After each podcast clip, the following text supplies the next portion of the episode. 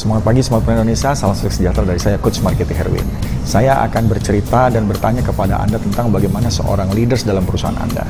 Perhatikan, dalam sebuah organisasi hal yang penting adalah tentang value, tentang people, dan tentang proses.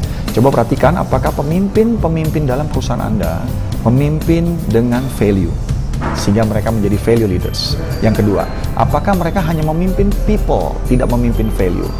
Karena begitu mereka hanya memimpin people, people ini bergerak dan bekerja dengan value-nya masing-masing.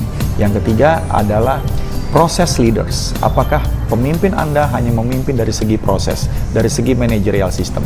Mereka tidak peduli kepada people, mereka tidak peduli kepada nilai.